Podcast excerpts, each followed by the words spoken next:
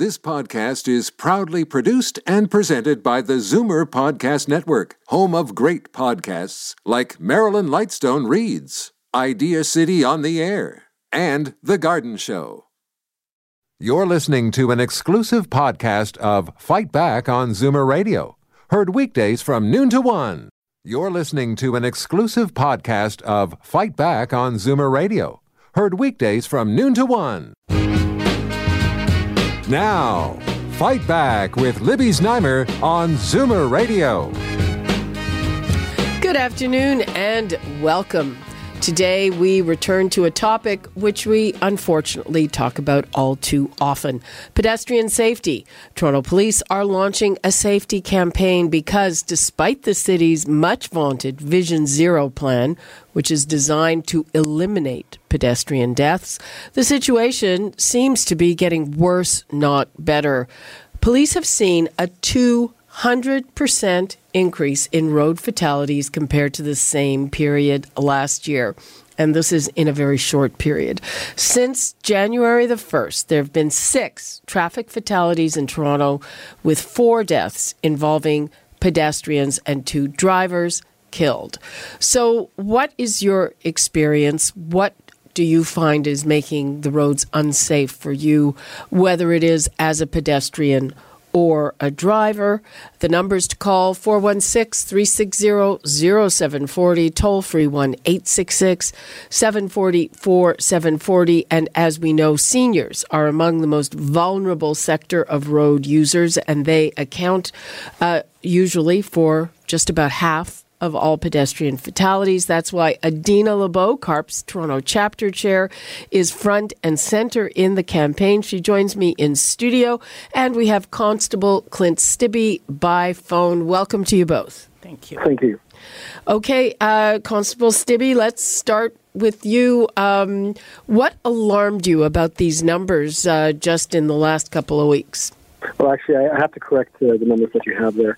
Oh. Uh, with the fatality last night, uh, we're now sitting at um, seven fatalities oh, no. in the oh. city of Toronto. Thank you. And, Terrible, and, yeah. Uh, yeah, yeah. It, it's tra- terribly tragic what's happened. Um, at that uh, point, we now are 250% higher than we were at the same point last year. Now, last year, we'd only had two fatalities to this point of the year, and this year we're at seven. So, obviously, that is a concern for us. Uh, when we look at the, the, types of collisions that uh, have occurred, uh, the majority have been pedestrian-involved collisions. There's been a total of five, uh, three of which uh, we've identified as being as a result of a mid-block crossing, three of which involved a senior. So when we look at the whole situation, we recognize that uh, people they don't like us perhaps pointing out maybe uh, the color of their clothing. Uh, we identify that dark color. Perhaps the driver may not be able to see you. We get often criticized for that. But we need to recognize that this is a form of crime prevention.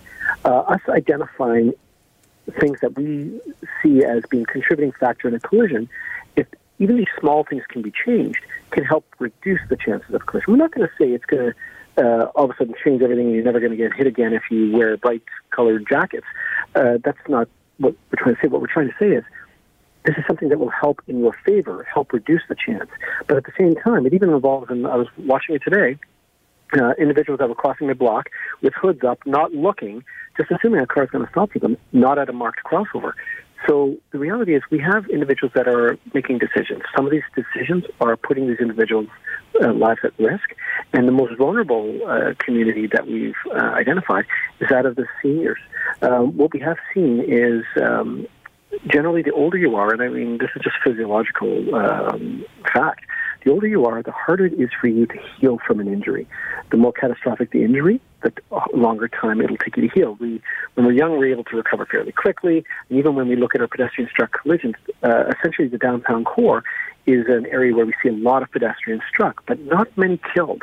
When we move out of the downtown core to areas where there's uh, more of a senior concentration of uh, residents, we are seeing more of those individuals killed. At the flip side, we are seeing increased speed as well. Speeds on uh, downtown streets in some cases have been dropped to 40 from 50. So that's uh, that's definitely making it safer for pedestrians because vehicle speed isn't slower. It makes it um, less likely to kill an individual if you're going at 40 instead of 50. Okay, but, let's uh, let's bring Adina into the conversation. Uh, Adina, Constable Stibbe, Stibbe has identified mid-block crossings, uh, mid-block crossings in the suburbs. Now. Um, one of the issues is that on a lot of these streets, uh, it's an awfully long way from one light to another, and a lot of seniors have mobility issues or it's not that easy for them. How big a problem is that? I think it's a huge problem, and that's why CARP Toronto is working with Toronto Police Services and Transportation Services uh, to get uh, senior safety crossings and to take a look where we're placing crossings. If there's a Loblaws across the street from four towers of apartment buildings, you can be rest assured that not only seniors with walkers, uh, but mums and with tots and people in carriages, babies, uh, are going to be crossing. They're going to look right and left and, and then think that they can do it and uh, race across. And so the placement of the safety crossings and the crosswalks are of paramount importance in Vision Zero and stopping fatalities. Mm-hmm. The other thing uh, that Constable Stibbe just identified is, you know, people uh, walking mid block with their hoods pulled up and not paying attention. Now, I would imagine that when seniors, vulnerable people cross the road, they're, they're, are they usually careful or not careful? I mean, I, I know that's a subjective kind of thing mm-hmm. to say. Well, I'm sure that people look both ways, but as seniors, just in my own experience, you know, in my mind, I'm still 20. And you go, I can do that. And uh, your mobility levels change, your vision changes, and uh, you could be hitting ice patches in, in winter weather or, uh, you know, something where that stops your walker, or, you know, you might slip and fall trying to take the risk. So, you know, we have to pay extra special special attention uh, to weather conditions and winter and coldness and black ice uh, all aggravates uh, an extremely important serious condition. Uh, Constable, what is a solution or a safety tip again for a senior uh, who you know just the the walk between lights is too long for them? the situation we have is an infrastructure that's already been designed and has been in generally in that shape, if you will, for many years. Uh, really, it boils down to infrastructure change, but it's not a change that's going to happen overnight. Uh, recognizing that, uh, I believe uh, up until about 2028 or 2030, the uh, city expects to see about a one third increase in the number of seniors uh, in the city itself. So that is a huge portion of the population. Well, the flip side is they are starting to adapt uh, signal timings, uh, locations of uh, crosswalks and whatnot in order to address those types of situations where perhaps often alternate uh, points of crossing. But I also want to point out one of the things that uh, that we've noticed uh, in the past, and I'm not saying it's in every case, but when I ask you, I'm going to ask you a very simple question. When you step off a curb, what direction do you look first? Left or right? Um, usually left, I think. Okay, so you're right. That would be that would be your instinctual direction because that's your direction of threat. Something that we've seen, and uh, it's something that individuals again do something by habit. The, we've had uh, some of those pedestrian refuge areas uh, where, um, in some cases, the pedestrian can walk to the middle. It's surrounded by like a guardrail, uh-huh. and then they step off and continue on the other half, almost like uh, in case they can't make the full distance. And one of the concerns we have uh, is whether or not an individual is actually looking in the right direction when you step off the other side of the, um, the pedestrian refuge area. Because some of the collisions that we've investigated, the person stepped out a split second before the vehicles arrived uh, at that location. And there's been no time for that uh, driver to react. So the question we have to ask is what direction was that person looking? So again, we're conditioned to always look left. So we have to keep in mind that our infrastructure has to be geared that we adapt and change uh, accordingly depending where we are on the roadway. So again, uh, if we can condition ourselves to now look both ways before stepping on. Uh, we are a species of shortcuts, really. And while left is good, I'm going to start to go. I'll look to the right because I've got time. Unfortunately, we recognize that in some cases, the roads may not be set up in that fashion. In some cases, it is leading to injury. So we need to keep in mind that uh, we have to be aware of our surroundings at all time and not distracted, and exercise caution regardless of our age in order to make sure that we can get across the roadway safely and we don't put ourselves at risk. You know, and re- regarding uh, you know right the right left. Um, I, I, I understand that that there are a lot of accidents that are happening. Uh, well, Well, sorry, crashes, crashes Yeah. uh, that are happening when drivers are turning right. Yes, we've actually identified three different areas where we see the most collisions. Uh, right turn at an intersection, a left turn at an intersection. Actually, I should do it in proper order. Left turn at an intersection is number one, mid-block crossing is number two, and a right turn at an intersection is number three. Those are uh, kind of the stats where uh, we see the most collisions occur. So then the question is, well, if I cross at an intersection, you know what? I'm going to uh, be injured just as easily as perhaps crossing the block. The reality is the numbers of individuals crossing at uh, an intersection, the more individuals there are, actually the less opportunity the vehicle has to make that right-hand turn or left-hand turn because there's more and more people on the road. So the, you could infer that the more people that use the, the crossing would actually suggest that you may see actually a lower uh, number of collisions. But in a mid-block situation, you're one or two individuals that are attempting to cross the road, and you're crossing at a location that is not signalized or marked, and in some cases not even lit, wearing in some cases dark colors. So you are uh, putting yourself at risk by just every step you take.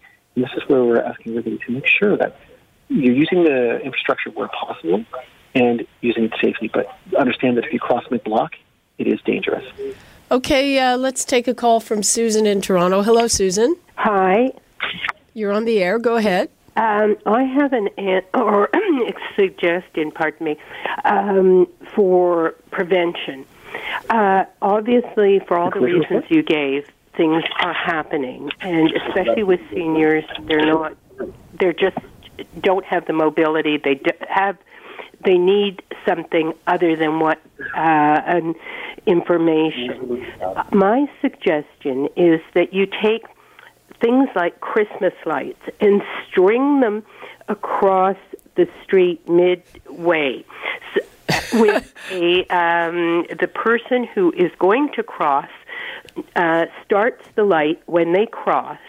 The therefore the driver can see a light flashing to tell them that someone is crossing and they slow down and when they get to the other side the person who has crossed they turn off Okay, Susan. Uh, thanks for that. I, am I'm, I'm not sure that's a very practical suggestion.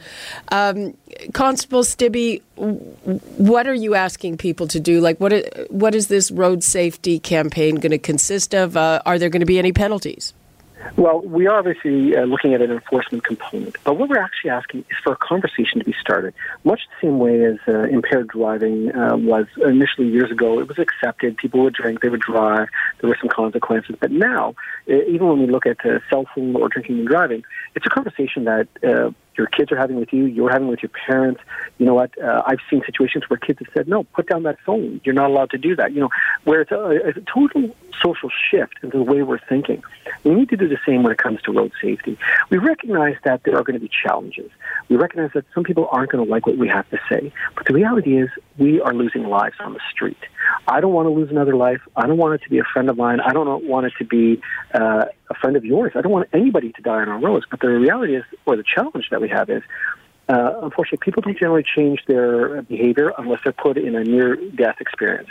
And I mean, even still, even still, my uh, my wife, and I'll use her as an example, is um, she thinks that she has the right of way when she's crossing the road. I've stopped her many times, grabbed her, and said, "We're not crossing yet." And sure the car making a left turn all of a sudden comes to a screeching halt at the edge of the crossover. And my point is that sometimes the drivers don't see, not because of something you've done, but because of something maybe the driver's done. The end result is you may have the right of way, but you unfortunately might be dead as a result of not being aware of your surroundings. You, you were you mentioned enforcement. What is the nature of the enforcement during this campaign? It'll involve officers that are uh, out on patrol. They'll be talking to individuals. They'll be uh, talking to pedestrians that be crossing, charging uh, drivers, pedestrians, cyclists, whatever the case may be. Anyone that's putting somebody at risk. And we obviously recognize that officers are doing a lot of different things on a daily basis, so they're going to enforce where they can. They're also going to educate where they can. The reality is, enforcement is not the only answer to this. In fact, it is not the answer to this. Adina? It's education. Okay, and and I think you know our, our, our, listeners have to understand as well that last year you know there were sixteen hundred pedestrian collisions with vehicles. They did not uh, end in a fatality, uh, but there were injuries and some severe. 1,600 collisions is six or seven per day. And we are very lucky uh, that we only had uh, 36 pedestrians and four cyclists. Um, still too many. Still, still too many. But people have to understand that this is an ongoing daily basis, uh, some six or seven per day. So that it's very, very important and it's very, very dangerous, and we have to take personal responsibility. And what do you what do you say, Adina, to um, CARP members and others who say, "Look at, I just can't get to the next light. I have to cross in the middle of the road." Uh, well, then, you know, they're not taking responsibility for their own safety because there are all kinds of mitigating circumstances that can happen. Uh, even if you think you can make it across, you know, you might not be able to. I would take the time uh, and uh, be safe. Uh, especially, especially in the winter with the weather and the ice and the snow, the visibility is at a minimum. Uh, play it safe spend a little more time. Okay. All right. Uh, thank you for that, Constable Clint Stibbe and Adina Lebo. Thank you very much. Thank you. Okay. And uh, we're going to take a quick break. And uh, when we come back, we're going to talk about a sort of related topic. If you've been driving around the city or even walking, you've probably noticed some Lulus of potholes. Uh, we will have the scoop on that when we return right after this.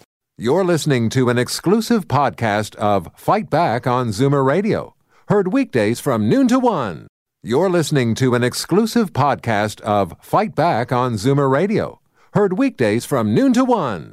You're listening to an exclusive podcast of Fight Back on Zoomer Radio Heard weekdays from noon to one. This podcast is proudly produced and presented by the Zoomer Podcast Network, home of great podcasts like Marilyn Lightstone Reads, Idea City on the Air, and The Garden Show.